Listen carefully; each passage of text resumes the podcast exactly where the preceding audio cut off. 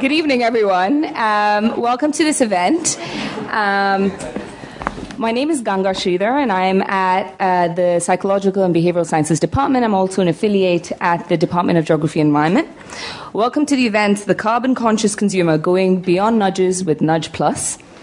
Um, climate change is really the defining challenge of our time because it's an existentialist risk. Um, behavioral public policy has um, received a lot of attention recently, um, but ever since um, well, over the past decade, since Nudge came out, a lot of behavioral policy has basically been focused on using nudges to change behavior, which largely implies changing the choice architecture and leveraging these unconscious processes and biases.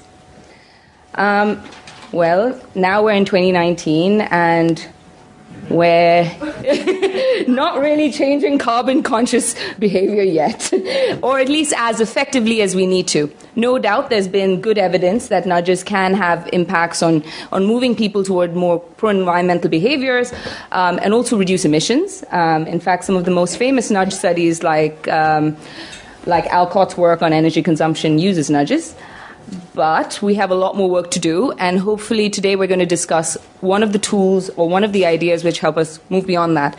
And for that, we have a fantastic panel lined up. We have um, Professor Peter John from King's College London, known for his work on agenda setting, local politics, and behavioral interventions. He, along with Professor Gerry Stoker, who's Professor of Governance at the University of Southampton, whose research looks at um, urban politics, local and regional governance, and public participation, they've got this wonderful book, Nudge Nudge, um, and some of the ideas come from there. I expected one of you to hold it up yeah. in, a, in, a, yeah. in, a, pitch, but uh, there you go. Um, a bit shy. Yeah, there you go. we, were, we were told that we were told that marketing's not a good thing.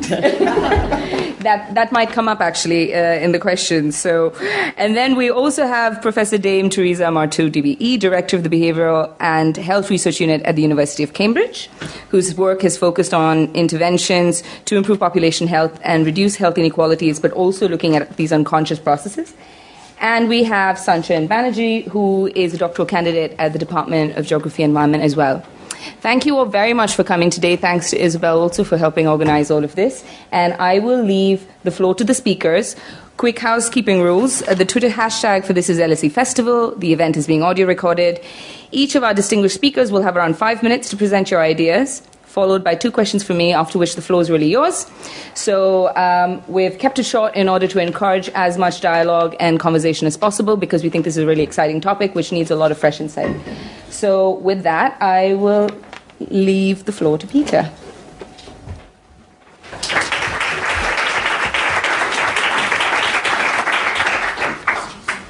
Thank you, Ganga. Um, so this is where I'm going to start from. And I think there's lots of ways you can frame um, the environmental crisis that we face. Um, but I want to frame it in this kind of classic social science way, that of the kind of collective action kind of problem, because this kind of cuts into how we want to think about nudging and Nudge Plus. Um, and actually, I show these, I show these, I show these, these slides to my students when we do the, the environmental lecture, and I sort of try to explain them the kind of collective action problem, how it starts at very local, everyday things, and then kind of scales up. So uh, I, this is the kind of picture uh, to my students. I sort of imagine this to be sort of the traditional kind of student sort of house, you know, sort of slightly untidy, lots of, lots of uh, plates mounting up. Uh, and the idea being that actually most people in this house probably, actually probably want to wash all the plates. But the kind of structure of the situation means that nobody ever does the washing up because nobody wants to be seen like the person who's putting their head above the parapet. Similarly, with um, uh, with you know waste in, in, in public places, um, um, and then scaling up to the kind of planet that obviously there's a huge amount that governments can do, but we all are in this kind of huge, giant collective action problem of coordinating what we do to get to that desired change. That involves kind of citizens, associations, local governments, national governments, international governments. And, and a, kind of, a, kind of, a kind of big problem is that we've had the science for years about what we can do, um, but somehow that kind of change never really kind of comes about. And it's essentially about that kind of coordination and how we get there uh, that I'm very interested in. And I think Nudge Plus has a, has a, a, a kind of small role, I think, to play. So, um, uh, this is the kind of basic critique of kind of nudge. I mean, we, I, hope, I assume you know about nudgings, that it's, it's applying behavioral science to try to kind of get citizens to where they want to go, but maybe not necessarily them being fully aware uh, of kind of being nudged. Um, we've got nudge units, and here's the kind of famous nudge book by Thaler and Sunstein. And here is actually um, uh, the, our, our, Nudge Nudge Think Think book, which was a kind of critique of the time. And I think the basic argument about nudge is that basically, kind of all the work has to be done by the consumer. Uh, the consumer is rather passive in the process. They might be doing things without kind of full kind of consent. And then the whole problem of whether these nudges are enough, that the kind of small percentage point changes you can get from nudges are really enough to address the challenges which I've just kind of put out to you. Um, so, um, in an earlier phase, uh, in the Nudge Nudge Think Think, which is now in its second edition, we basically thought, well, maybe it makes sense that we actually have, need to have a kind of giant think about these issues, a, a large collective think. Um, uh, and we tested all these things out in this book. And in fact, these things are quite hard to get off the ground and quite hard to turn into kind of action. So, um, our idea is, in actual fact, we want a kind of approach which kind of takes the best of the kind of nudge approach that actually says, well, governments have got a role to try and influence citizen behavior, but not treat citizens as if they're just objects of some kind of behavioral science sort of experiment, effectively. Although they're quite a lot, I do quite a lot of those experiments uh, uh, myself. Um, but the idea is that we might want to kind of treat citizens as kind of thinking adults. So while they're being nudged, they may actually kind of be prompted to kind of reflect on the nature of that challenge. And the idea is you can connect one nudge to another, and this will kind of uh, scale up. So it, incorporates a bit more conscious uh, thought. and the idea is that rather than just this one off change from a nudge, you might get this kind of self sustained behavior change over time. So, in some ways, with the deliberation, we kind of expect people to kind of almost kind of walk out of the deliberation uh, sort of chamber, almost sort of blinded by the light, uh, changing their behavior. I think the Nudge Plus approach, I think we accept that these changes are bound to be incremental, but we can scale them up, hopefully sufficiently fast enough to deal with the challenge that we now face. Thank you.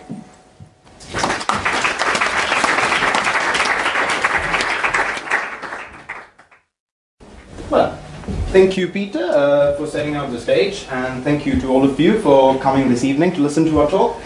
Um, as uh, Ganga already presented, uh, the theme for today is the carbon conscious consumer, um, and how can we go beyond nudges with uh, this idea of Nudge Plus.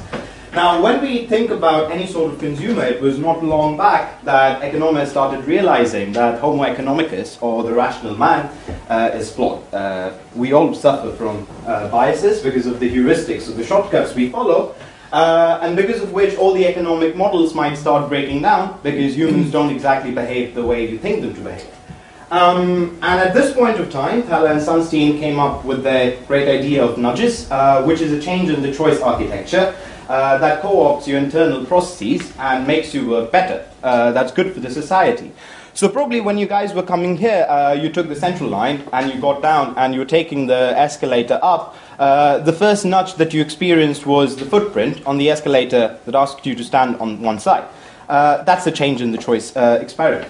what we are proposing is something a bit further than that. And to give you an example, I have these two lines here.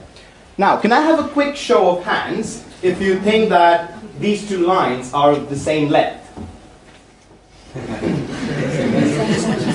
Great.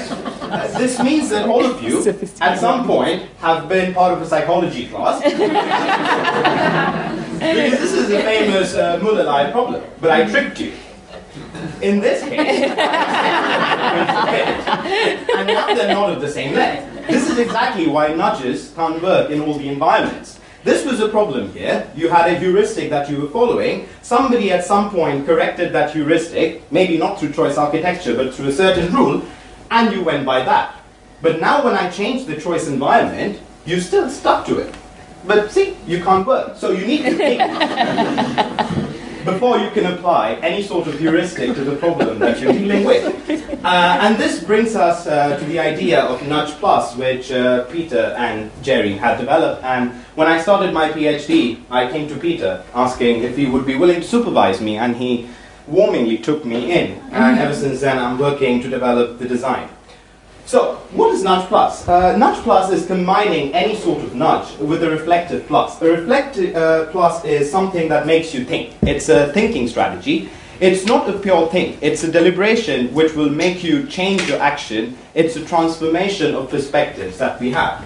And in this case, uh, find where the pointer is. Okay. In this case, we can think about this as a speedometer, and this is a spectrum of agency autonomy that we have here uh, moving from no autonomy, which is totally opaque, like the nudges, we can increase autonomy and go to something like boosts and things. Uh, now, these are all different kinds of strategies to change, but Nudge Plus essentially embodies this entire spectrum in thinking about if you provide reflection, how does it lead to a change in behavior? That could be persistent, uh, more autonomy, uh, more autonomy preserving, uh, and of course more transparent, uh, making it good for the consumer.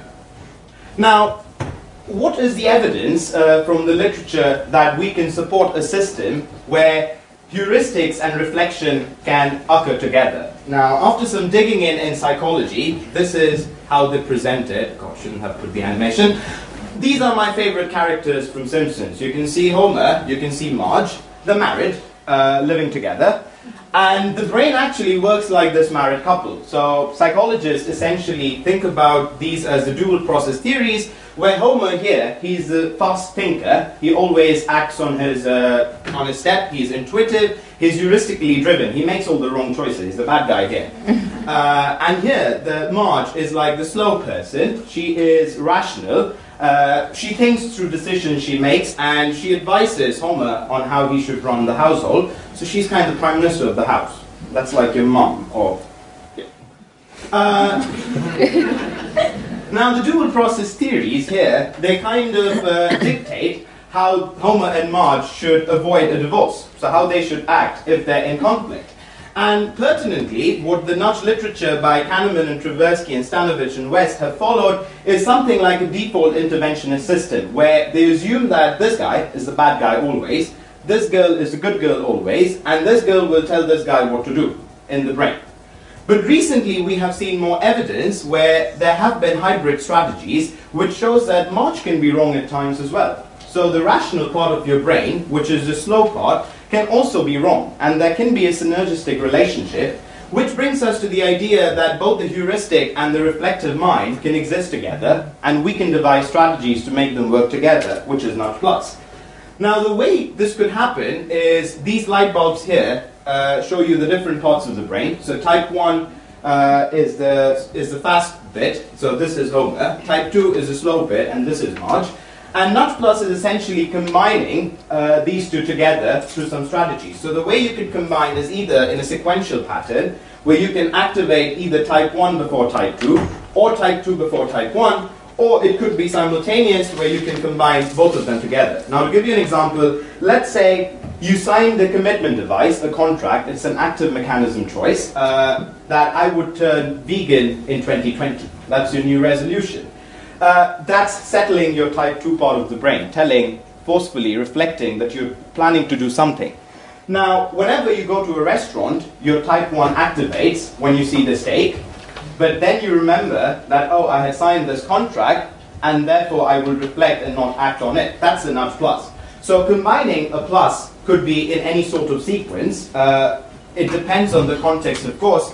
And where's the evidence for all of this? I made an extra slide, I'll just skip it.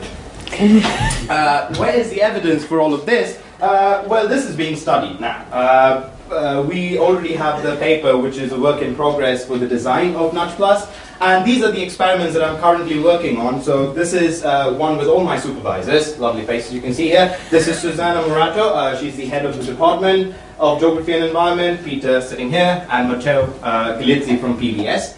And what we did here was that we designed 12 different menus uh, combined from Restaurant Choice, which is a chain of restaurant in the UK. Um, and we use these different interventions. This is a systematic test of four different instruments, uh, nudges, nudge plus, things and boosts.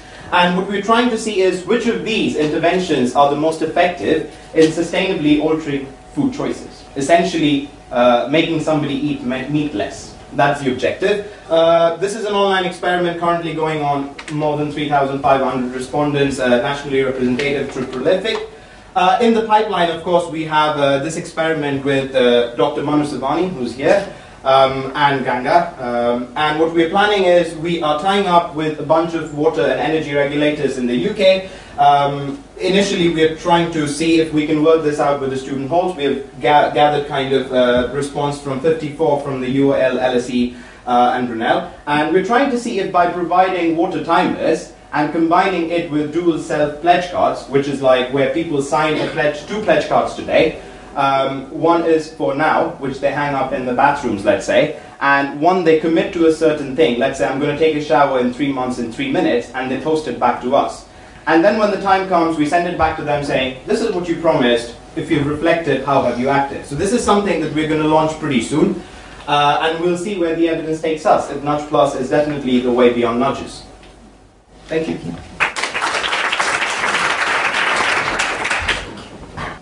Right. Um, thanks very much. Um, it's always a thrill for me to come back to LSE. I did my first degree here, and I can't tell you how significant that was. And you're reminding us, Peter, that uh, Nudge was published uh, you know, 10, 10, or more years ago. Actually, uh, all the research, or much of the research done by social psychologists in the second part of the 20th century, was telling the same story, which is it's about context, it's about situation, and that really is uh, it was packaged incredibly well by Thaler and Sunstein, but actually, what they did was they stole the clothes of social psychology. Uh, that's my first statement. Um, my, say smart, smart for them.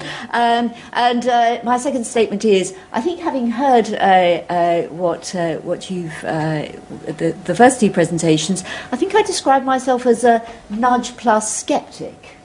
Um, so, uh, what I want to do is to talk about changing behaviour at scale. So, I'm thinking about the existential threat that we face, um, which, uh, uh, for which we need to achieve absolute zero by 2050, and even that's getting a bit late. And I think where I want to focus us is in thinking about a carbon conscious citizen rather than consumer.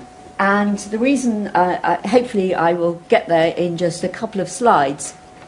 The reason the citizen is important be, is because we need the citizen's voice to persuade the policymaker to implement the policies to change the cues in our environment that will enable the consumer to consume, consume in a carbon conscious way. So that's my argument. So, uh, first of all, the scale of the change that's needed is absolutely huge in terms of how we live our lives. And I've just got one snapshot here from a report by a colleague of mine published at the end of last year, Julian Allwood. He's uh, an engineer, a systems scientist. And the bottom line is how are we going to get to absolute zero? And I just want to point out flying um, so they estimate that uh, all airports in the next 10 years, apart from London, Glasgow, and Belfast, is in the UK, should be closing. Um, and got no flights after 2050. This is an antidote to techno optimism. Um, and the other, uh, the other point uh, that they and others have made with regards to food, you can't read it, I'm afraid, um, is to reduce our consumption of ruminant meat, so that's uh, beef and lamb, uh, as well as their products, uh, which is dairy, by at least 50% over the next few years. So, um, nudging, and uh, in my group, uh, we've developed a sort of slightly uh, different operational uh, definition, just sort of changing cues in physical environments. I think it definitely can contribute. But one of the problems with nudging, changing those cues in the environments, that it's not uh, uh, others control our environments. And most have a commercial interest in not changing those cues. So, to give you one example from one of the many field studies that my group have been conducted, this one was led by a PhD student of mine, uh, Emma Garnett, who's based in conservation science in, in Cambridge. And what Emma did was she took one of the nudges that we've described, which is availability, and simply involves just increasing the proportion of plant based meals. So, this was conducted in college cafeterias. Um, so uh, involving nearly 90,000 meals, so a large number of observations. And usually in the college uh, cafeterias, there's one plant based meal to choose from and three non plant. If you increase the proportion to two out of four, so you're not just adding plant, the important thing is that you're taking away some of the meat based meals, then you can increase uh, the selection of plant based meals by about 70% and the footfall is the same, so people aren't going elsewhere. So, a relatively simple nudge. This is a large effect and worth going for. But having evidence is just the first thing, and what we need to be doing is thinking about how to implement it. A very uh, influential uh, report, uh, the La- uh, Lancet Commission on uh, a new term to me, a global syndemic of climate change and obesity and malnutrition, talking about how a lot of those factors overlap. And it said, it described how, um, uh, while we have much evidence, there's policy inertia. So the three sets of complex barriers were described in this report for implementing effective interventions. Uh, inadequate political leadership and governance to enact policies. That's not describing our government, it was a global report. Uh, strong opposition, that I've already mentioned, to policies by powerful commercial interests. And we've seen that with some of you may be familiar with the Merchants of Doubt, uh, very good descriptions of what the tobacco industry, fossil fuel industries, and others do in order to block effective policies. And the one that I just want to end on is the lack of demand uh, for policy action by the public. And what we, what we know is um, that, if you like, public will is a strong influence upon political will. Now, the demand is rising, particularly amongst those who don't have the vote, i.e., children. Um, and we've got growing movements which are certainly raising the demand. Um, we've yet to see uh, much global action by way of policies, but that's a beginning. Um, and I want to end with just a piece of uh, evidence. It's not just for the uh, civil society movements, I think for general populations in general. Well, there's a lot of talk about fake news and how people respond in uh, complex ways to evidence. A systematic review um, from my group that was published a couple of weeks ago. What we did was we looked at what is the impact of communicating evidence of policy effectiveness on public support. And uh, we searched the literature for experimental studies where uh, there were at least two groups one group given evidence either of effectiveness or ineffectiveness of a policy, another group not given any, any evidence. And uh, we looked across policy domains, but the 36 experiments we found 20 were in health, about 10 were in environment, and then a, a rag, rag bag of others, gun control uh, being one of the main ones, so you can tell which countries these came from. So the bottom line is 36 experiments when we pooled the results, when people are told or shown evidence of effectiveness, then their support for policy increases, an estimated increase of about 4%. And that's both, it will go in favour if you give them evidence of effectiveness, and a, a similar uh, effect, but in the opposite direction if you give them evidence of ineffectiveness. So that's just to say that evidence is one small uh, variable that can make a difference. So, to end, um, what I've argued is that uh, the carbon conscious citizen, so it's about us as voters who can make the difference, as well as through civil society organisations, it's key to overcoming the policy inertia to demand the implement- implementation of effective policies. And we know that those will involve some fiscal policies, but they will also involve changing physical, uh, digital, and social environments, i.e., some nudges, and that's how nudges can contribute overall. Thanks very much.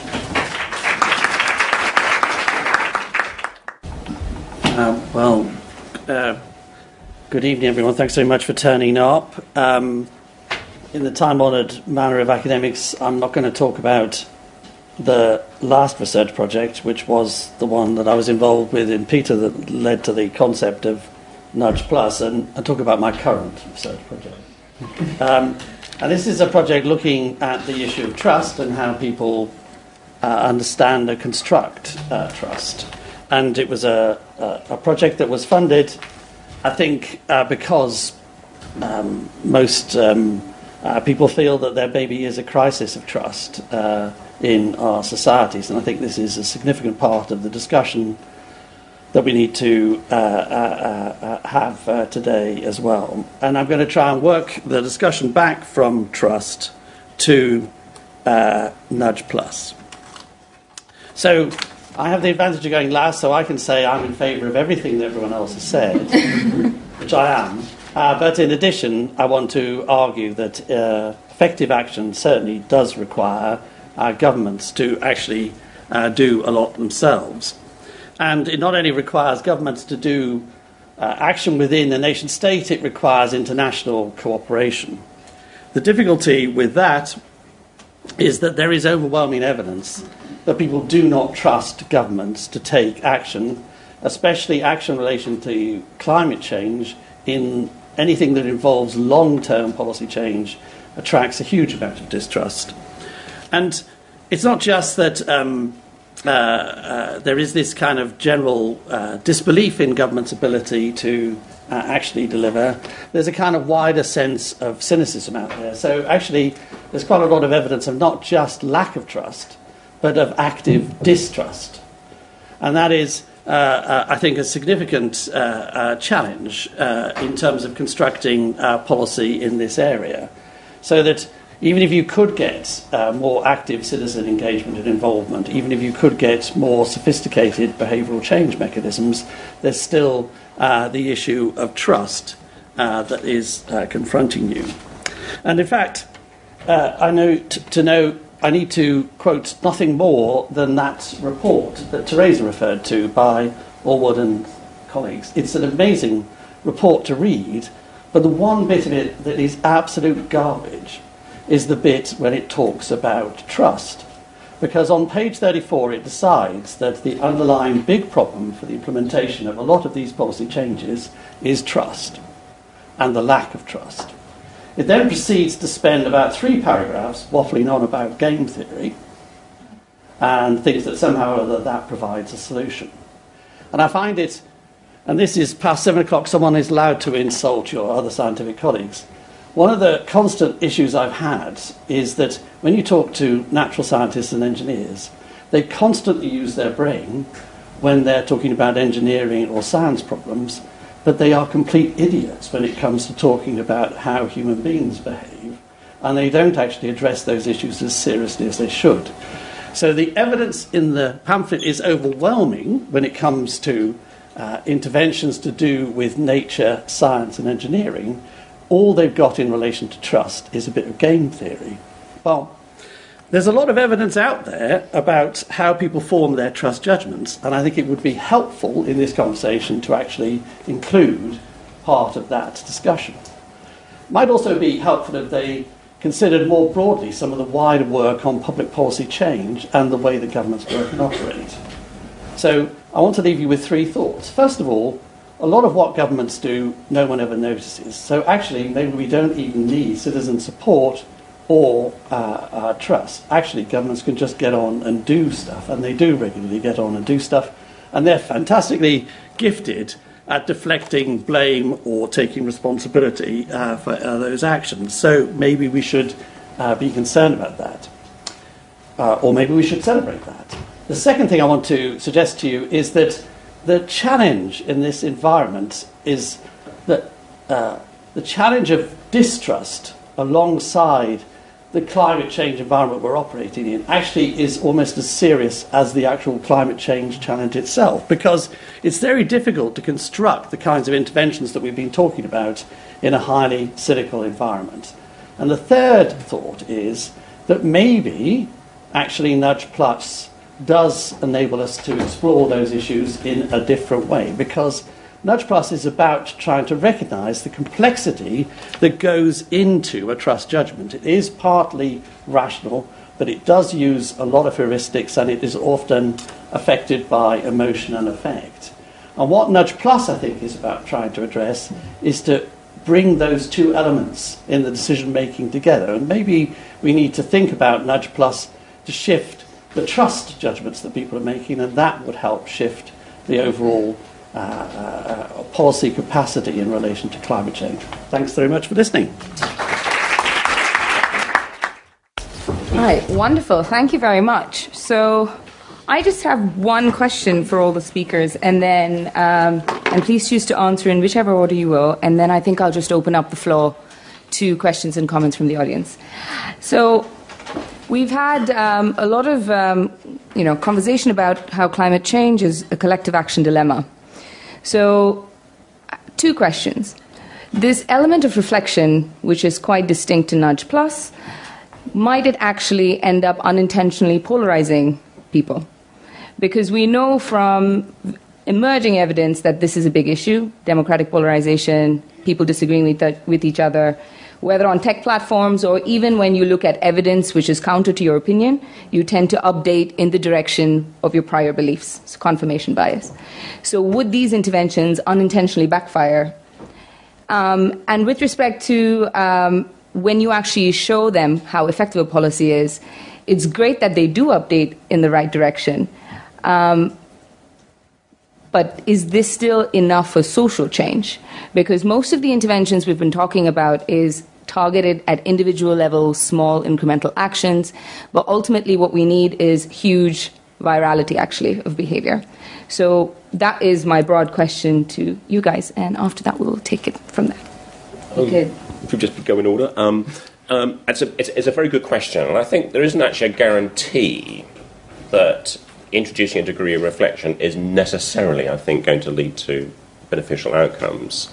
And in some sense, that's I think okay because I think um, I think the problem with the nudge approach was that you were always assumed to go in one particular direction, and I think actually what would, what the nudge plus is doing is actually allowing individuals to actually make to a certain extent make their own choices, influenced by the policymaker. Um, and I think the hope is that um, I think, as Gerry said, by introducing some of the complexity behind these things, that people can start to think through this rather than going to a kind of more polarized uh, environment. So I to- totally take on board your question. It's a really good question. Um, I just hope we can sort of get there through this kind of incremental try uh, and try again kind of strategy. The other thing we ought to talk about is also policymakers. Can policymakers be nudged? Can they be get? And I think I think there's a role for kind of bottom up nudges to actually influence policymakers in the same way that policymakers are trying to influence uh, citizens. Yeah, I think I agree with uh, Peter in that we we don't know if there wouldn't be boomerang effects when we are using uh, nudges. The entire uh, nudge plus, the entire idea is that it's uh, more liberty preserving, uh, it's more autonomy granting, and the idea of uh, what's socially good for everybody is a normative question here. Um, but I think what's important is that the way nudges work, they, they always seem to work in the dark. Uh, as Bovens has claimed. Uh, so the idea of Nudge Plus is to make it a bit more open and transparent. And uh, in the nudge literature, the social planner who's nudging, he's always thought to be uh, a good person. He's benevolent. Uh, in this case, when you're giving reflection to the person, the agent can actually decide, because in real life, the planner can actually be rent seeking and he might be irrational on his own. Um, on the second point, I think, uh, yes, these are incremental changes, but recently, in line with the UK's, uh, the Triple C's report of how we can put forward the, the goals for achieving net zero, I think behavior change uh, is uh, accounting for 40% uh, of the entire transition. So small changes can add up uh, It's just how we can transform them into being persistent changes. I'll, I'll go next. Um, I think that uh, Ganga is absolutely right to raise the issue of uh, polarization because I felt the audience wasn't getting depressed enough. And uh, uh, obviously, the scale of dealing with climate change is hard, and I tried to argue that in an age of cynicism it's hard. But if you add polarization to the mix and the evidence that um, uh, people uh, simply trust those that are in their in group and don't trust those that are uh, part of the out group, uh, then you've got a formula for uh, serious um, depression uh, in this group. Um, and the only uh, uh, counter bit of light I can offer is that the evidence suggests that actually um, polarization is not as strong as uh, some people suggest it is. It's more evident in the United States of America than in many other countries. And that actually many people still make their trust judgments not through a polarized uh, lens. And the polarization is largely itself a creation of the action of political elites. Um, so it's not that the people themselves are polarized, it's that the rhetoric of politicians creates that polarization. And I think that my reaction then to the challenge laid out is that actually what we need is politicians who are far better at signalling that they are trustworthy. Because actually, what's required is for them to then feel that they are sanctioned to take the actions necessary to uh, deal with the climate change uh, crisis. So it seems to me that the challenge is less to shift citizens and more to shift the behaviour of politicians to make them better at signalling that they are trustworthy. Um, could I uh, add to that? And maybe there's a question Gerry might want to come back on. Um, Onora O'Neill, in her Reith lectures, talked about trust um, in the context of people behaving in trustworthy ways. And so uh, they can signal, uh, governments may want to signal uh, that they're being trustworthy, but uh, that would need to rest upon trustworthy behaviour. Um, just a couple of other points. Um, at the moment in this country, people might be aware there's, um, I think, a, a, very interesting experiment in citizen participation. We've uh, we're coming to the end of four citizens' assemblies on climate change, um, with a report um, that's that's going to be published in April. Uh, there was a citizens' assembly on climate change in uh, in Ireland in 2018, as well as uh, on other topics that people be aware of.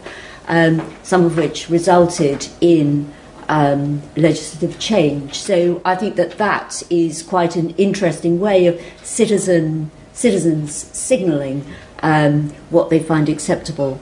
I still come back to um, uh, nudge plus. I just don't get it. I really don't because um, if I think you know we've had uh, conscious consumers of fruit and vegetables and you know a whole variety of things over the decades. It's it's sort of done nothing to our behaviour, and uh, it's the Greeks who described acrasia. I think this this concept that there's a gap between what people value and what they do, um, and we know that. Uh, well, the, the, the number of people who are concerned about the climate, the number of people who are concerned about their health, uh, is it's a majority. Of course, there's a trade off in terms of what they're prepared to do. But the idea that we're going to let people float on what we know is broadly ineffective through uh, Nudge Plus, I think is um, uh, irresponsible as scientists. There we are. Say, come back, audience. I'm going to go to you guys now. so um, maybe we'll do two questions at a time, and I should go away from this screen. But um, we'll do two at a time. So, right? You can ask your question. Hi, so my question is regarding the concept of the ca- carbon conscious citizen. I found that quite an interesting touch. Um, so I'm wondering, what are the building blocks of a society which is full of carbon conscious citizens? And then, so this question is mostly targeted to Theresa. And then, um, does a majority of carbon conscious citizens make carbon conscious consumers obsolete? Thank you. One more. Right. Um, thank you for your talk. Uh, I was interested in whether the Nudge Plus framework takes into account spillover behaviors. So, even though you might be presenting the consumer or the citizen with reflective information, uh, he or she may not be reflecting on cross domain. So, I take a shower, a hot shower for less than three minutes, but then I go and consume uh, steak for dinner. Um, you know, and this is where probably we need more regulation. Um, with, with childhood obesity, we've seen restaurants coming up with all sorts of things, uh, different colored glasses, but do they actually work? And is there any way of systematically over long term measuring change? Thank you. Maybe Theresa wants to start with the first one and then we.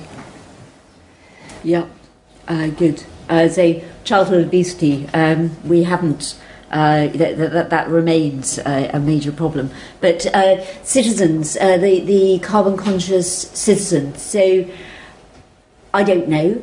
so it's been problematized. If I knew how to uh, capture uh, movements, create them uh, that had the power to tip over governments, uh, that that would be great. But we can see it in some areas. So tobacco control is one area where um, the majority of the population, I think this is because the majority of the population don't smoke cigarettes, um, governments are pretty unafraid to be slightly bolder with tobacco control because nobody's coming back at them.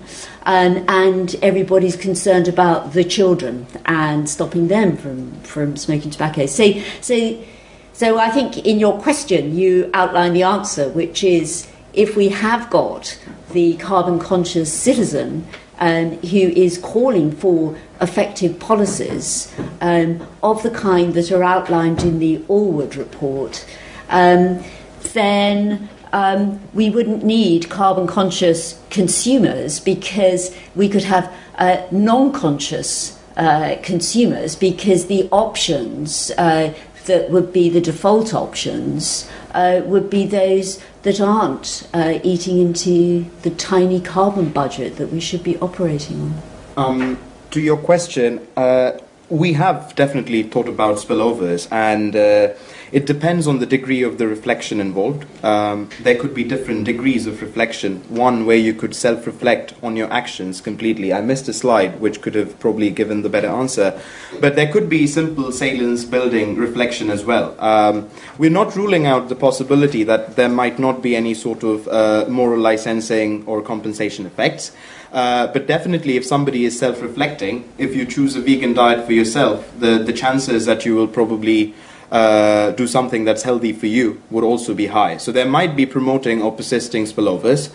And at this point, I can say that yes, I pioneer the cause of Nudge Plus, but we'll see what the evidence has to say. And just to quickly add on the citizen point of view, um, one way recently where we've seen carbon con- conscious citizens has been the protests for Extinction Rebellion, who've been actually pioneering citizen assemblies. Recently, it came out that they've been basically blacklisted as a potential threat by the Home Office.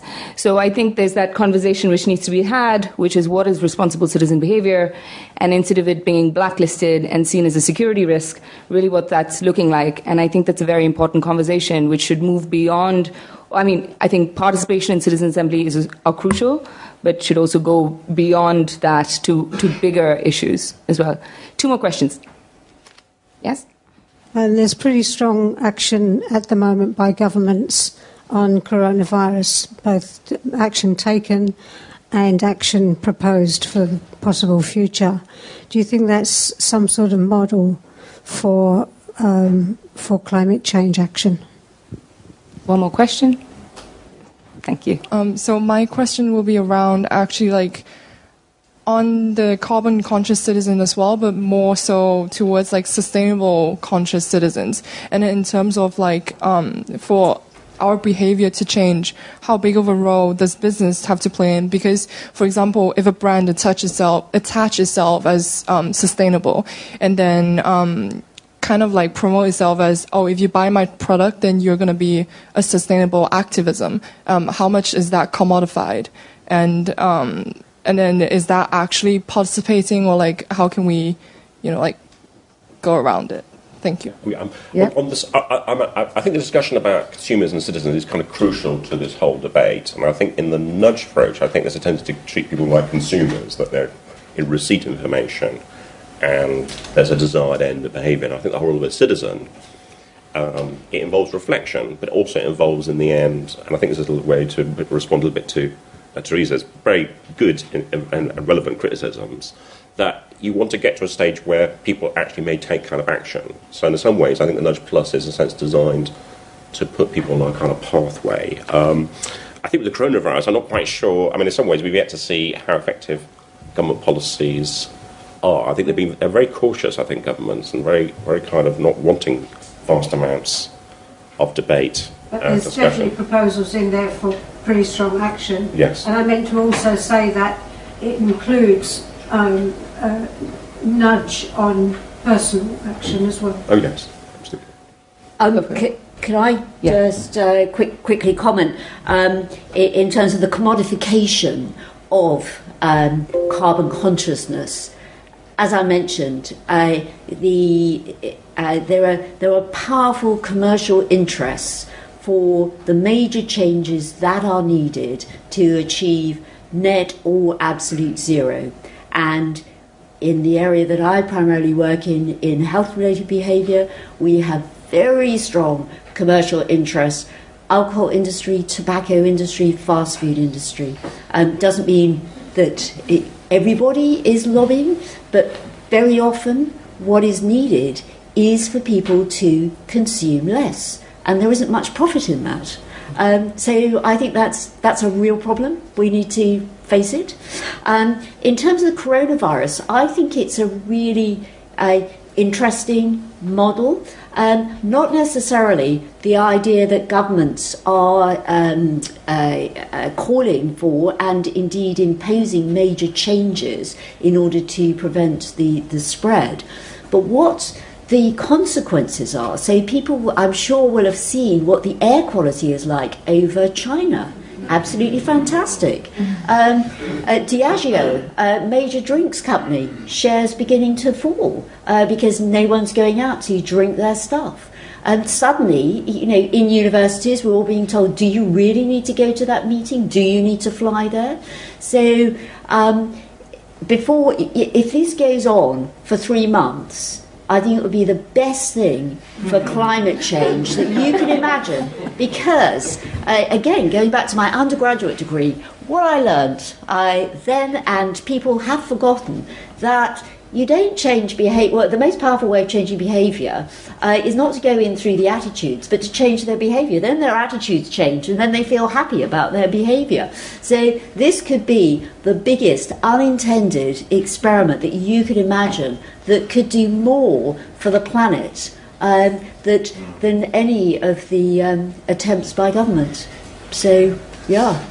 Um, I just wanted to. Uh, you heard it here. I, I, wanted to come back on. It's the, a plot.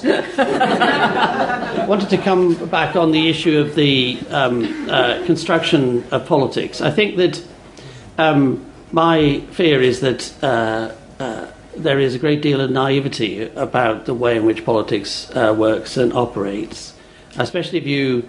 Uh, believe that a few citizens' assemblies is actually going to change uh, the political environment. And I know that Theresa quoted the example of uh, Ireland, but actually the change in Ireland was in part stimulated by uh, uh a citizens' assembly, but in fact driven by large scale, uh, well organized uh, public campaign and protest movements that have been in operation for quite a considerable amount of time insofar as we've attempted to discuss with people whether they trust citizens' assemblies to make decisions, what we found is that they don't particularly trust citizens' assemblies in making decisions.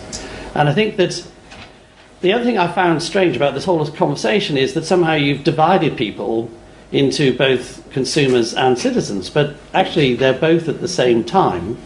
And in both instances, their prime feature is they don't pay much attention uh, to their role either as a consumer or as a citizen. This is because they've got lives. They get on and do other stuff. For example, they're probably watching the football, not attending uh, this uh, lecture. Um, so it seems to me that we need to uh, be much more realistic about the way that politics works and operates. And I think that the interesting feature about the coronavirus is that governments have taken action without a great deal of public consultation and engagement. And it goes back to, I think, one of the main points I was trying to make, which is that actually the crucial thing about climate change is that governments just need to actually act. And they need to act in a way that demonstrates that they are trustworthy. And I think that's actually what people are looking for. There's no evidence that people want to consistently not trust government. There's a lot of evidence that they do. So, actually, what you need is a demonstrated capacity for trustworthy governance. And I think that that would provide a better solution. But to justify the conversation about Nudge Plus, it seems to me that Nudge Plus is a way of signalling to politicians about how they might be able to construct that better signalling towards them themselves being trustworthy. One question here and one question back there.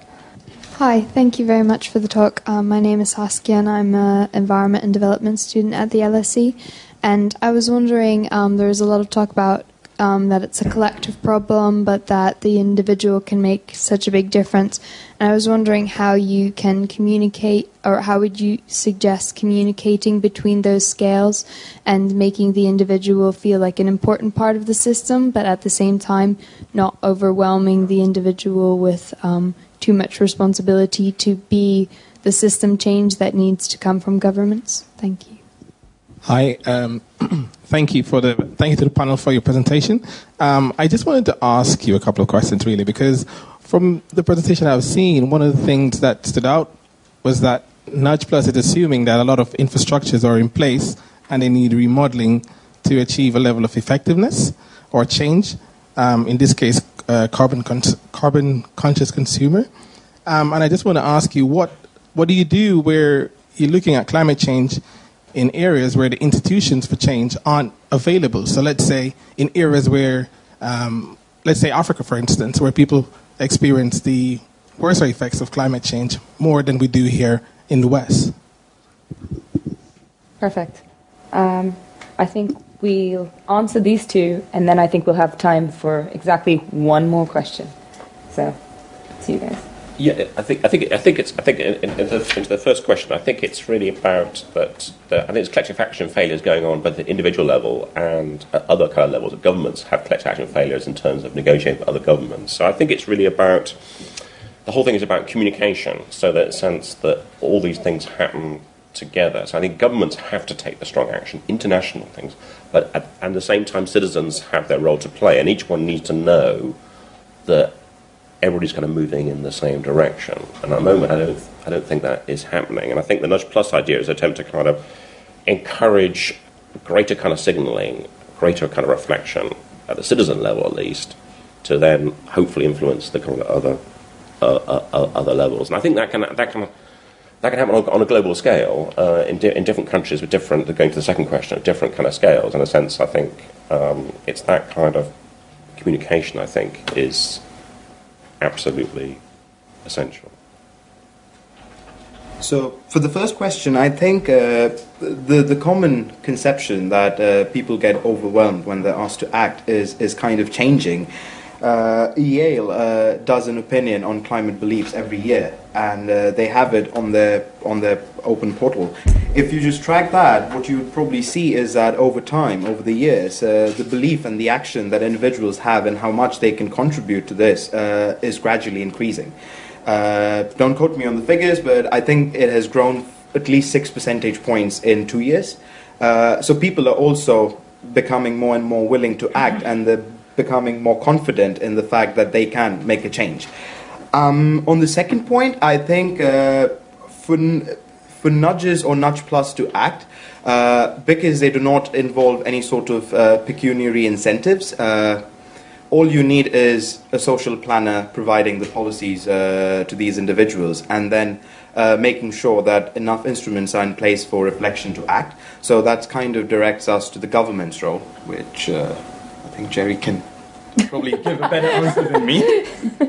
Yeah, well, I, I think that um, I, I'll I'll concentrate on the the f- second question because the, my reaction to the first question is similar to the other two uh, speakers. Uh, it seems to me that in the end, um, I wouldn't bother with another international climate change uh, meeting. Uh, Glasgow's a lovely place, but uh, honestly, you could have so much more fun if you weren't in a conference discussing climate change. Uh, so I would concentrate on pushing, especially uh, the uh, nation states that are described as the development, developed or well uh, wealthy uh, nations, uh, the ones that are part of the OECD, to take uh, the necessary action. They have the responsibility and the capacity to take action, uh, and they should be uh, leading the way. They shouldn't be asking or trying to ask others to do it. I, I personally think that. you can waste an awful lot of time constructing international cooperation. I, I think it is a question of those nation states with the resources leading the way. And I think we can all agree in this room that they've still got quite a way to go in terms of actually delivering anything of real effective intervention in this area. So let's have the conversation about what other nation states can do about it in 20 or 30 years' time when the rich ones have got off their asses and done something. If only we knew that that there was a way of achieving that. I mean, I don't know if you uh, would make a rep- recommendation rather than having COP26. What should all those people be doing? How, how would you achieve? Self isolating, I think. um, I wanted to uh, return to the, the question about people feeling overwhelmed, just to say that I'm pretty sure that. Sorry, who asked that question? Uh, yeah, that there is a growing literature, and I'm not familiar with it, and particularly about young people um, feeling overwhelmed. I mean, the broad literature tells us that a threat without any kind of action to mitigate the threat can lead, pe- lead people either to switch off or just feel helpless. Um, and message framing can be important. And I think joining a movement, which is why the schools movement, um, Extinction Rebellion, and others can be really important so that individuals aren't feeling alone. Um, but but there, there, there, will be a literature, a growing literature on that, which I'm not yeah, Eco anxiety is increasingly being yeah. documented yeah. as an important thing. And there, I think the action framing, where it's not um, fear, but it's actually hope yeah. And that's not to mean crazy optimism that it's going to be okay, because it might not be. but it's more it's a question of working through that and actually ending up with concrete action steps which can raise things like efficacy. Um, okay, so one last question and then we'll call it a night. Um, so I guess in terms of like nudge and nudge plus, um, one of my questions is about like I understand that in terms of obesity and smoking that a lot of the hurt or harm that you do is internalized. When it comes to climate change, it's um, relying on other people to make solutions when you're dealing with their harm, even if you're a carbon conscious consumer or citizen. So I guess there's like an ethical question for me is if you think that citizens deserve the choice to have like a nudge instead of being like shoved in the right direction when like so much of it is uh, harming other people. And if you think that for climate change, we have the time to wait for people to change their behavior. Fantastic question to end on. Should we be shoving people? Do we need nudges? Even if they're reflective. I suppose, the, the argument is that you can't, people re- often resent being kind of told what to do, and, and, and, particularly in today's society, that it's it's just very hard doing that. So in some ways, you may actually then create the kind of resistance to it, which may actually undermine the, the, the shove. I'm totally sympathetic to your appropriate point. I mean, some people just say we just need to get on and just do it and, and then solve the problem. So I'm totally sympathetic to your point of view, but I think that will be the, the response uh, that it basically you, you, would, you wouldn't get that kind of because people just resent it effectively.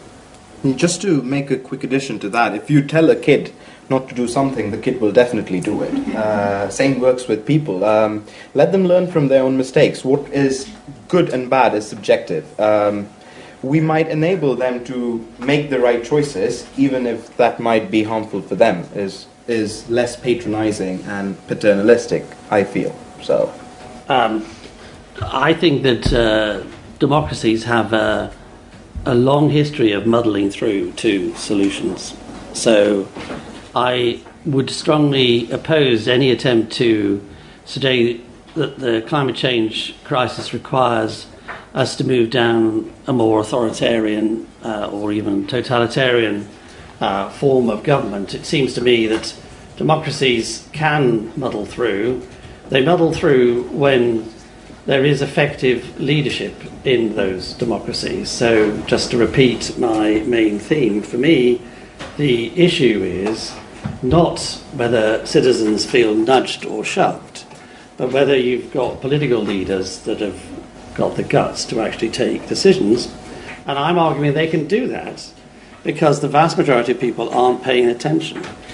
and uh, they won't notice until a lot further down the line. It is an incredible feature of democracies that most people don't pay attention most of the time. It's how almost all of the fundamental reforms in our societies have occurred. They've occurred because no one noticed. Um, uh, thinking about uh, tobacco as an example and uh, some of the more recent, uh, well, first of all, it's multiple policy interventions that have led to a reduction in the smoking of tobacco in high income countries. And uh, in, in our own country, over the last 10 years, it was the harm, so it was the, um, the consequence of uh, smoking upon other people, so secondary smoking effects, um, that led to the banning of smoking in public places. And that was, that was accepted. And so I think when we're talking about, say, fossil fueled transport and our behaviour is harming others, it is, uh, it is deemed to be a legitimate place for governments to start acting. Um, I've used a slightly different conceptualization of nudging, uh, uh, taking it apart, taking it away from uh, um, the, uh, the the political implication in terms of um, uh, uh, paternalism. What is it? so the um, paternalistic liberalism, li- liberal, Libertarian. liberal Libertarian. libertarian paternalism, liberal. A concept well worth forgetting. Yeah, yeah, no, thank you. uh, in that it's about the intervention rather than uh, how it's going to be implemented. Um, so I, I think the key, I think it, it raises, you've raised a really key point. To what extent is my right to carry on consuming, which actually is um, very often the environments are shaped by other interests. So I've talked about the commercial interests. Um, so the reason that we're buying bigger and bigger cars isn't because we woke up one day and said, I really want a bigger car, but there's something going on that is leading to that. And I think we mustn't be naive about the fact that unless we regulate, actually it's other people who are shaping our environments, which are damaging the one environment that we do have on the planet. And uh, I think Goldsmiths did ban meat from its campus. I don't think it still allows students to bring meat, so it's liberty preserving, whatever. I don't believe in control, but anyway, Yeah. whatever liberty preserving is, and I think LSE is going to do the same. So, um, on that note, thank you very much for coming. A big hand for our speakers and the audience. Thank you very much.